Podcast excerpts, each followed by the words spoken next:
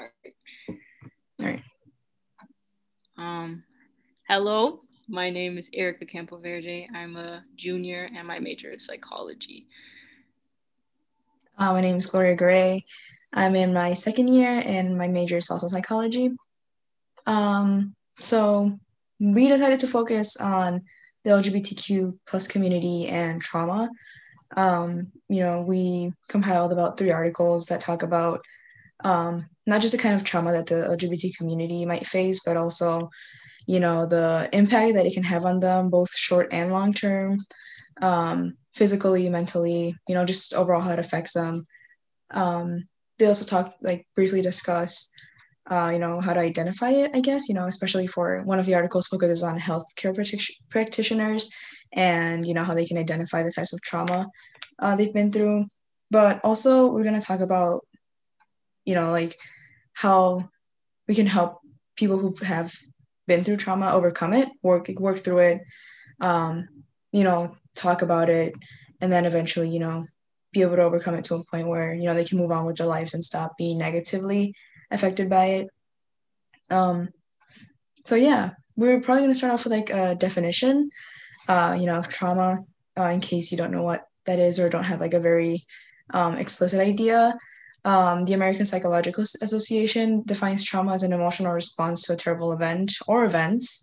Um, it could be a one time occurrence or like multiple times.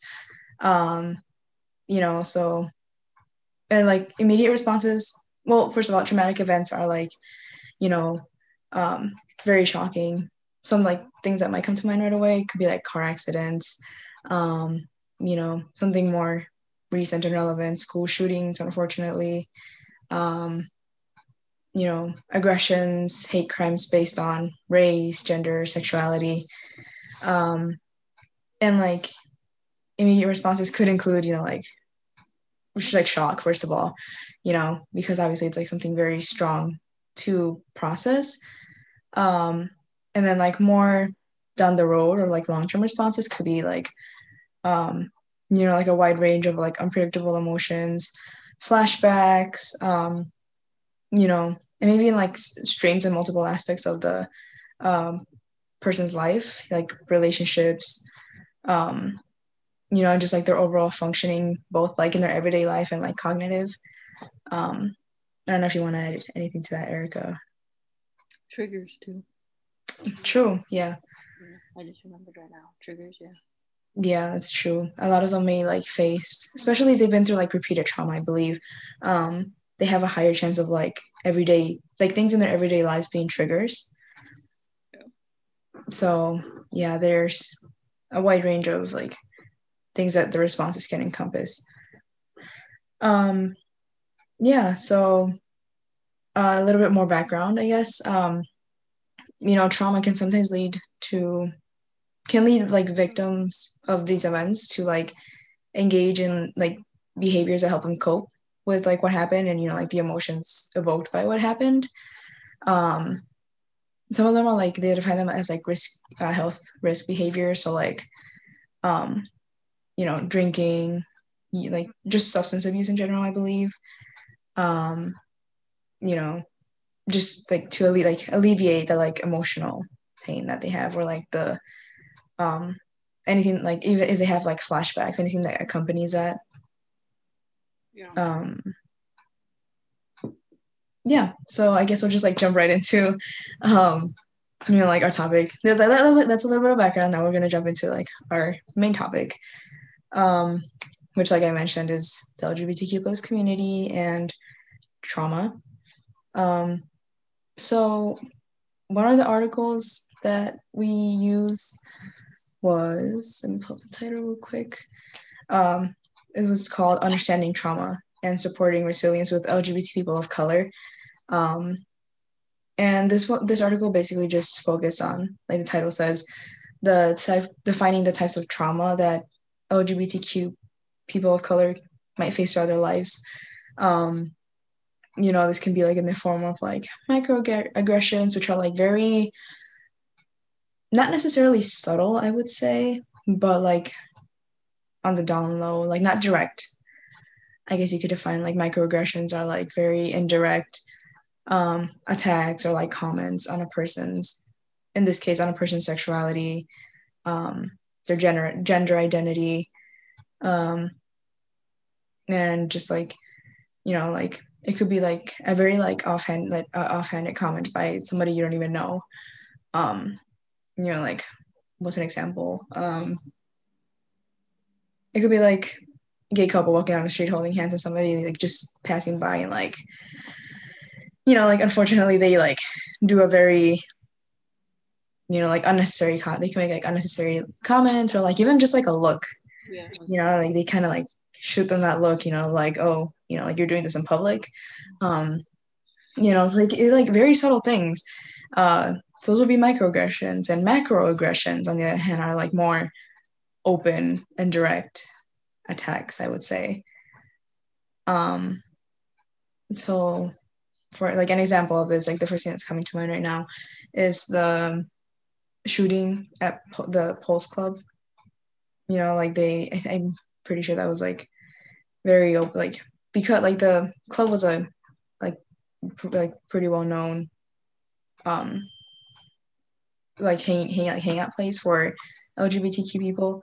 So you know it was but it can be considered a hate crime. That's like you know it's I i'm pretty sure that it's those kinds of aggressions that have like um the highest potential for causing trauma for the lgbtq community.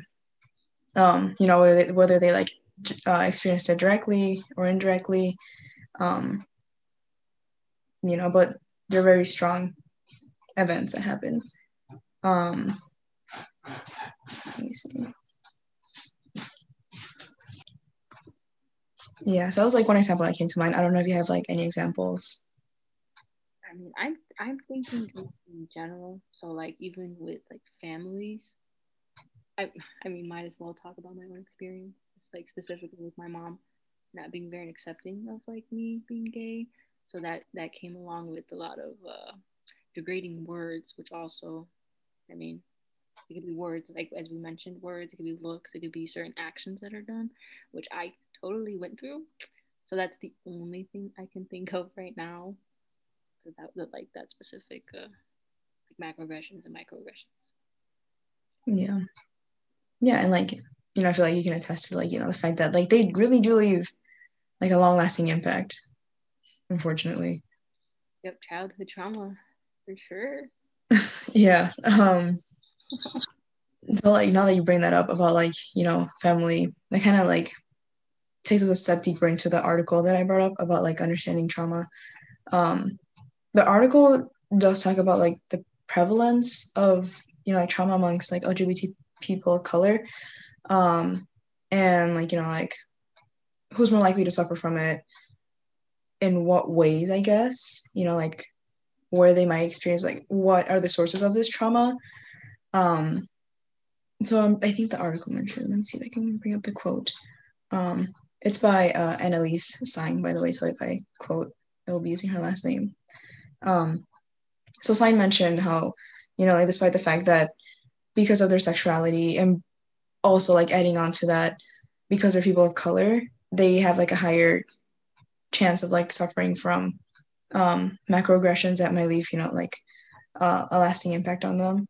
Um but i think more i don't know how to describe it but like okay uh, she mentioned that there's like an intersection between like the multiple aspects of their like a person's identity. So like in this case people of color that's one aspect of their identity. Then there's like the lgbt aspect of their identity. So those intersect. Um, and those are both like what you could consider i guess like minorities. Um, so you know like the intersection of that kind of like puts them at a higher chance of suffering from traumatic experiences. Um, and like at the top of the list i guess of people who are at a, like are at a higher chance of suffering from this uh, i think she mentioned was um, transsexual black women.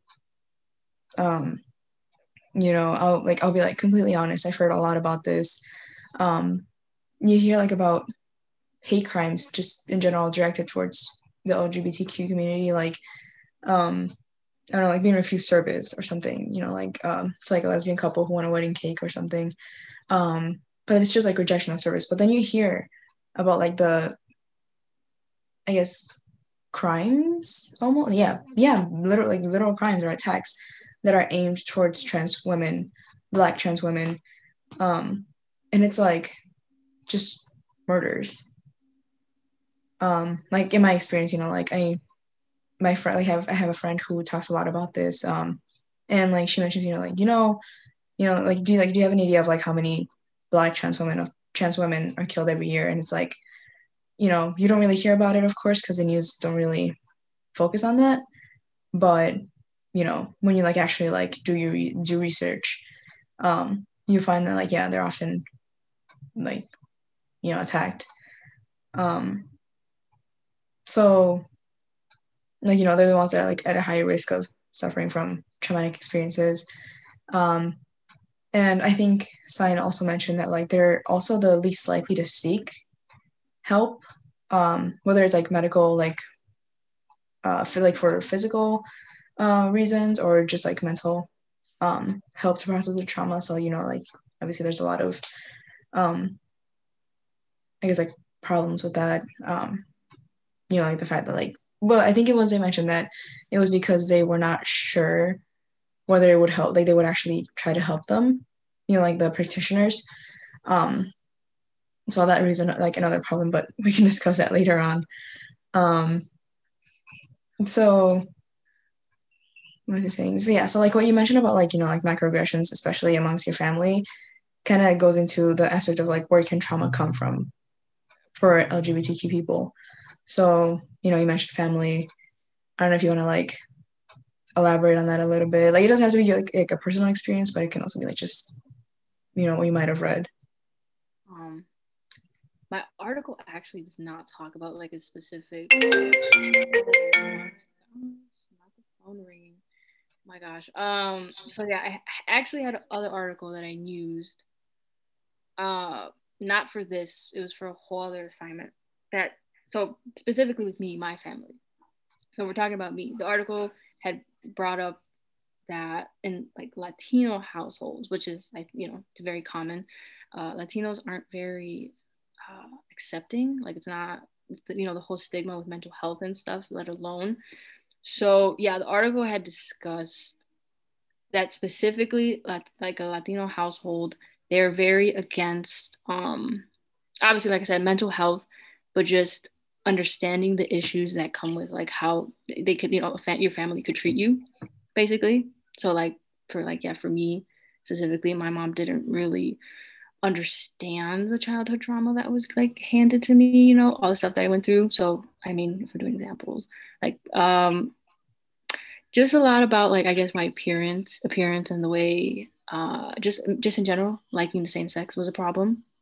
So I had a lot of like comments of it not being normal, being told that I'm not normal.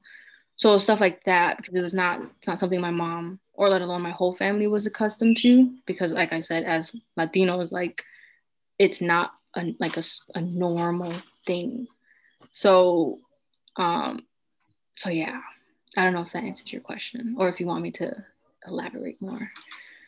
No, yeah, like that makes sense. Um, like you know, trying to like tie that into like the article that I mentioned. Um, yeah, like they do mention like families can be like one of the main sources of like, I mean, not sources, but like uh, the stressor, or like like you know, like you mentioned, like cause of trauma, um, primarily due to like, you know, what you said about like rejection. If like a child a child comes out as you know like anything that's not straight and you know it's seen as wrong in their culture whether it's like because of um you know standards like just from like in the country like gender norms or um even like the religion that ties into it you know. Uh, you know if the either way if it goes against that and they're rejected then obviously it's going to be a really big source of trauma for lgbtq people. See yeah the fact that you brought up religion you just reminded me.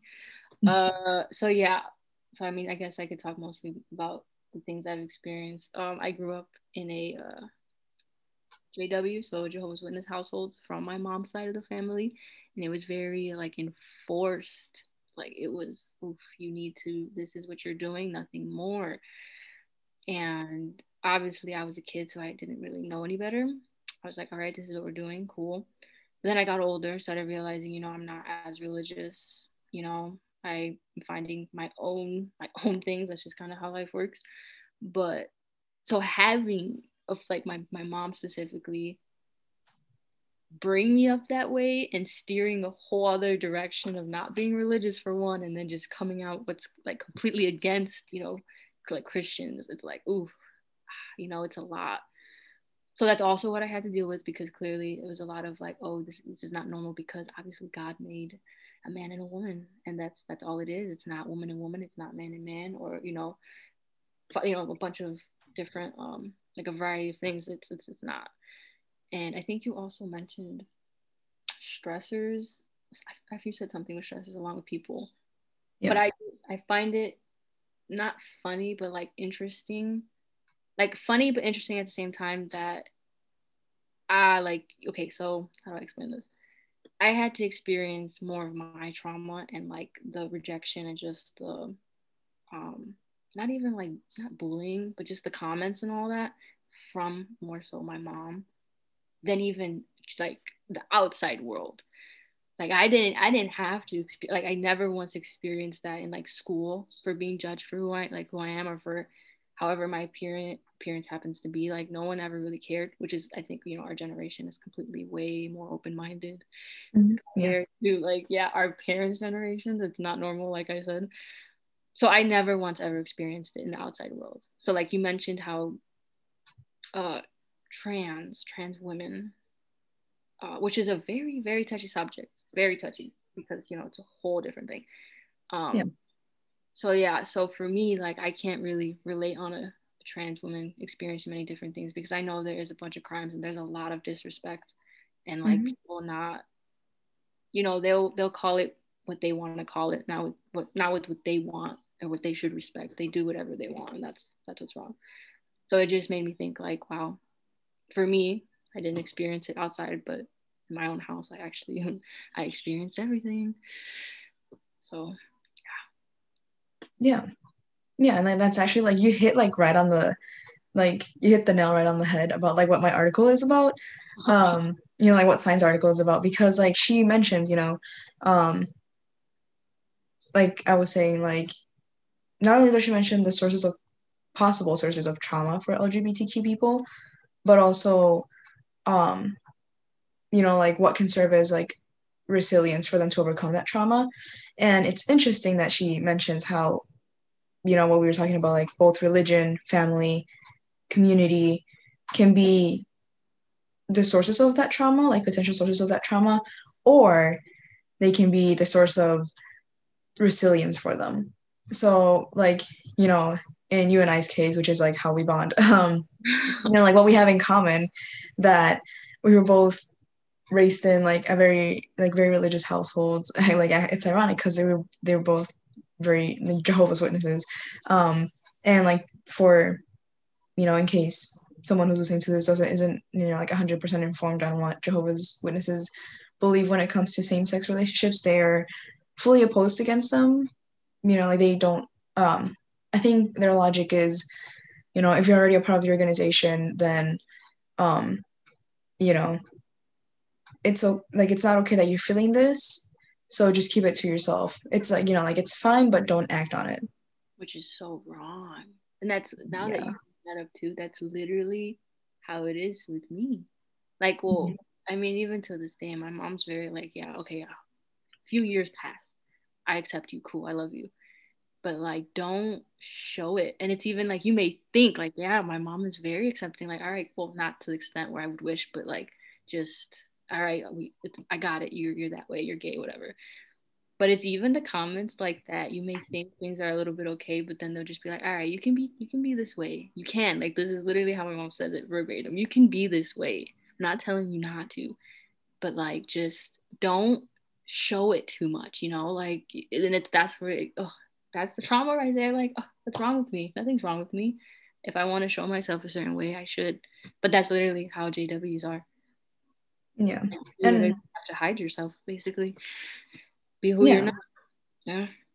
So, yeah, and of course, yeah, and like of course, this isn't to like you know offend anybody who is a part of the religion and who the like the religion works for. Like again, it works for my parent. I'm, you know, personally, it doesn't work for me. I was raised in it for 13 years. Um, didn't work out for me still in the process of like you know leaving that behind but it works for my parents and i 100% respect that so like just like a like disclaimer you know um but like you know like i mentioned it's like the like you know the religion can be like a source of trauma like you mentioned you know very like not accepting of a person's sexuality like an lgbtq person um person's sexuality. But at the same time it can be like a source of but on the other side for other people it can be a sort, sort of source of resi- um, resilience for them to overcome trauma that comes from other um, i guess like sources. Um, same thing for family like you know like um, it can be the source of trauma if your family rejects you if you're an lgbtq person of color and you're rejected when you come out you know source of trauma. Uh, same thing for religion community as well you know there's that fear um, you know that like okay they rejected you for who you are so you know it's, it's terrifying you know you kind of just lose all the connections that you had and then you know you kind of like left on your own. Um on the other hand like as Sign explained um it can be a source of resilience. So some people do come out and their families are like 100% supportive supportive of it. Um and let's say they were to suffer an aggression from somewhere like some other source the family serves as like a place for the person to like take refuge in and like fall back and like you know get the support and emotional and just like support to c- overcome that um, encounter or like even multiple encounters. Same thing for religion um, i actually have a friend who's like you know her church is like very open and accepting um, and she recently came out as bisexual. And you know her church is like very accepting of it.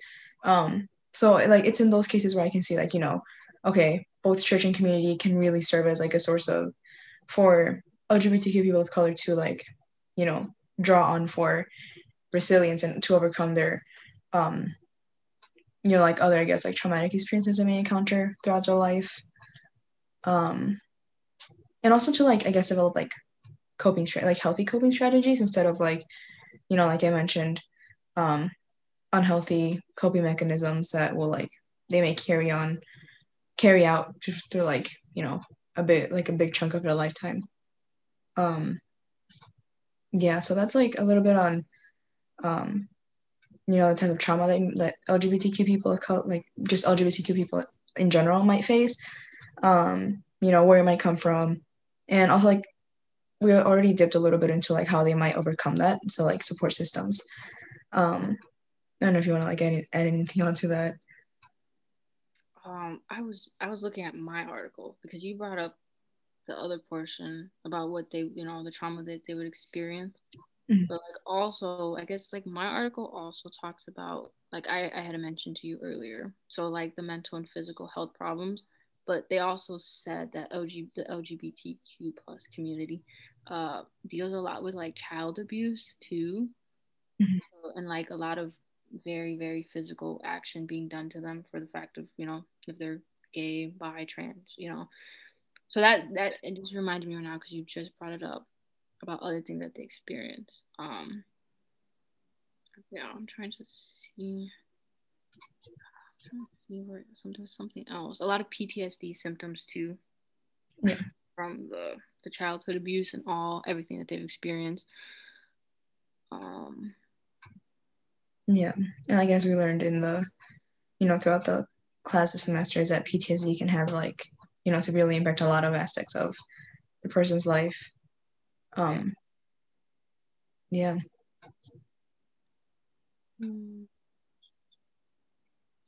yeah my, my article also talked about substance abuse and like sexual relations as unhealthy coping mechanisms as well because i know that's also we had learned about that from a video that we watched that said that those are like the the ways that they cope with it, even though they're not healthy. But it's just kind of what it, it led to. Yeah. Yeah. Yeah, and it's actually like what another like my second article talked about too. Um, you know, um, they kind of look into like the um responses at LGBTQ. Then specifically, they focus on LGBTQ youth. Um, so like you mentioned, you know, it's like um, a lot of them may undergo like a lot of things when they're younger if they come out when they're young um you know it's like the type of things they might i guess not experience but like the effects of you know, following trauma. So like we already mentioned like possible, you know, like traumatic traumatic experiences they might have.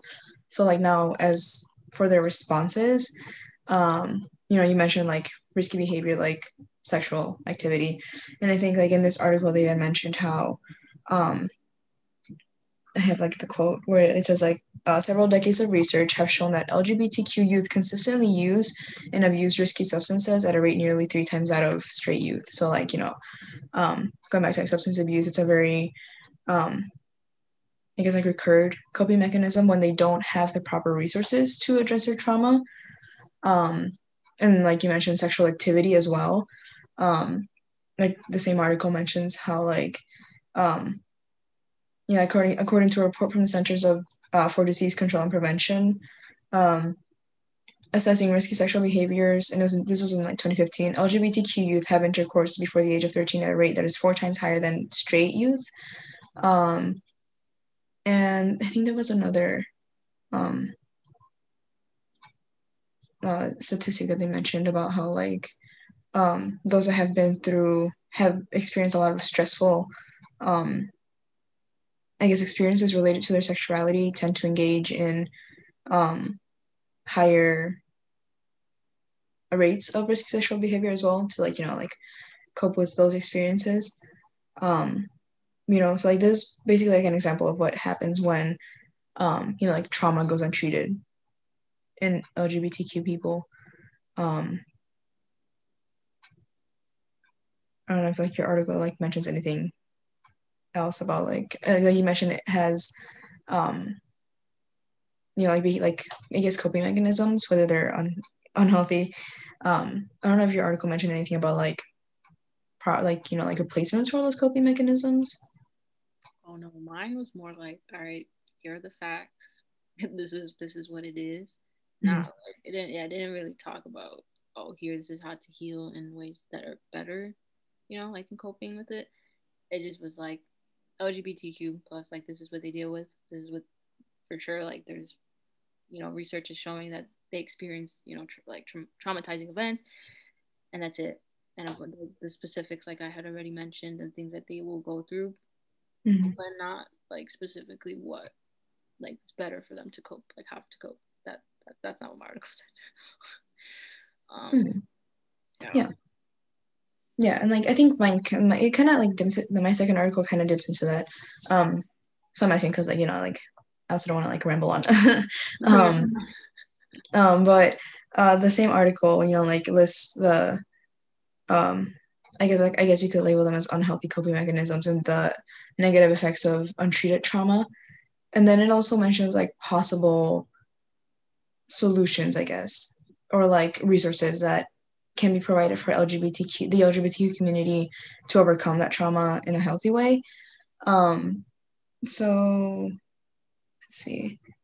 So you know, for like people like LGBTQ people who undergo like rejection, prejudice, um, again, traumatic experiences, um, like family separation, you know, so like social st- like the stigma that accompanies, you know, like not conforming to the head um so like so, you know like heteronormative cisgender standard um you know and also like financial ha- hardships homelessness if they're like kicked out when they come out. Like all of that is just like you know adding on to a trauma.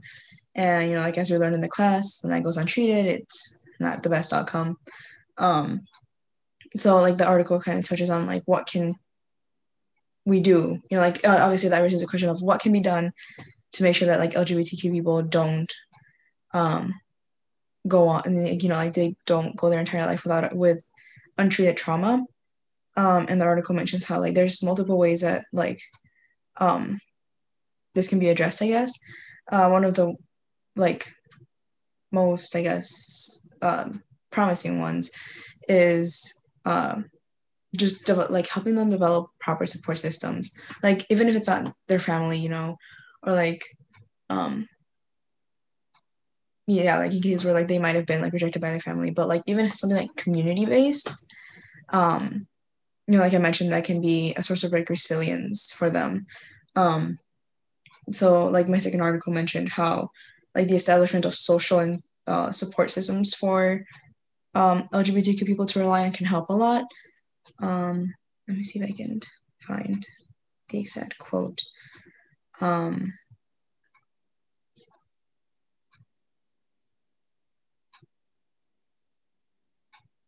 um, you had also said that, like, in terms of healthy coping mechanisms, is to like not have it untreated. And I mean, I guess the biggest example is like you. I mean, obviously, if you don't want to talk about, it, you don't have to talk about it. But you come from a background that's obviously similar to mine. Maybe not the not the you know, like the degrading words and like the child abusing, like child abuse thing. But you actually went to therapy or are still going to therapy. So like you have your, you know, your the things you've gone through, the things that I've gone through, I'm here still running with no no therapy. So like I guess you can say it's not treated. But like it's I to me, I don't think it, it's like severe. But maybe that's just also in my head, you know. But maybe to me it's not as severe, but it probably is. But I just never got I never went to therapy. So like how I mean, from your experience, is therapy helping you from the stuff that you went through? Because you know we both went through like religion and then obviously you know being in the community that's a whole different thing. So i don't know if it out, you know helped you. Yeah. So like yeah we, we kind of like uh before I answer your question like we do kind of like check all the boxes of um not all of them but like you know like potential sources of trauma i guess. Um like you know like personally i'm not out to my family um that's how it is sometimes you know so like for some like for reasons of safety obviously. But you know like um yeah like if i were to come out you know best case scenario best case scenario um it it would be you know like obviously rejection shared rejection from family community and religious uh religious community. So like you know just all around um stressors and no support or source of resilience other than my friends. Um, but like to answer your question about therapy, like eh, it's definitely helped. Um, you know, it's really helped me, I guess, work through. I guess you'd call it a dilemma that I have of like you know like um, being myself and losing my family, or like not being myself and keeping my family. You know, like obviously I'm not the only LGBT like person that has to go through that. Like so many people have to face this every day. Um, but you know like even just having somebody to talk to about this without having the worry of being judged helps so much you know and like that touches um you know like with the sense of like the sense um the approach that i was mentioning how like you know just having somebody um for lgbtq people to rely on you know when it comes to like um talking about their experiences um and creating that like sense of safety in a community that like that could definitely help a lot you know um keep them from engaging in like you know turning to like harmful substances to you know cope with whatever emotions these experiences evoke. Um yeah like yeah like it just it just really helps. And like i can see where um the authors of the second article uh who were mccormick scheid and uh, terrazas you know they like really place an emphasis on the sense of you know establishing community. So like i can see where they're coming from. You know like even though my like my personal community isn't that big it's literally just my circle of friends and my therapist. Um you know but like even just that circle of like six seven people has been a really big source of comfort for me. Um you know and i'm like you know it's like a good thing to not something i've learned in like my other psychology classes like you know we can't generalize that this will always work for everybody because you know everybody's different. We could come from the same culture same background but you know like not accept the same things of each like you know every single aspect of the culture. Um and obviously like not everything everything is gonna not the same the same thing is not gonna work for everybody. Um but you know if there's like at least the hope that it will provide at least some sort of relief and like um you know like um a way for LGBTQ people to overcome or at least start to acknowledge and work towards overcoming their trauma, then you know, um, it's definitely something that like needs to be not worked on, but like, you know, pushed to be established and like become widespread so that we can reduce the um you know the likelihood of lgbtq people growing up with untreated trauma i mean it only gets worse is what i've, what I've also heard is it just continues to get worse because obviously if you don't treat it you're just kind of sticking with the, the same thing i mean even if it's not like lgbt community just mental health in general you don't treat it, you get older, you start like, I mean, I, I like people from my family, you know, in a whole different topic. It's just like you don't treat it. You're a lot of like depression in my family and just toxic behaviors and stuff. So it's like I guess I can see what happens if you really don't treat it. Yeah, when you in, yeah when you internalize all of that, all of those experiences, it's harmful. Mm-hmm. You know, um like it's like there's only so much of it that you can keep in before like you know starts to spill out i guess um mm-hmm. and affect you and those around you um yeah which like just raises more the importance of like how um important you know like the importance of like acknowledging that this is like a real problem not problem like a real thing um you know that needs to be talked about like um I guess like it also varies by culture too. Um, like you mentioned, like Hispanic in Hispanic and uh, Latino culture, it's very taboo to even talk about therapy. Um, you know, because the minute you put on, you seek a like you tell somebody you're seeking a therapist, and like, oh, maybe you get put on medication, and like, oh, so you're crazy. it was what I'm hearing, you know.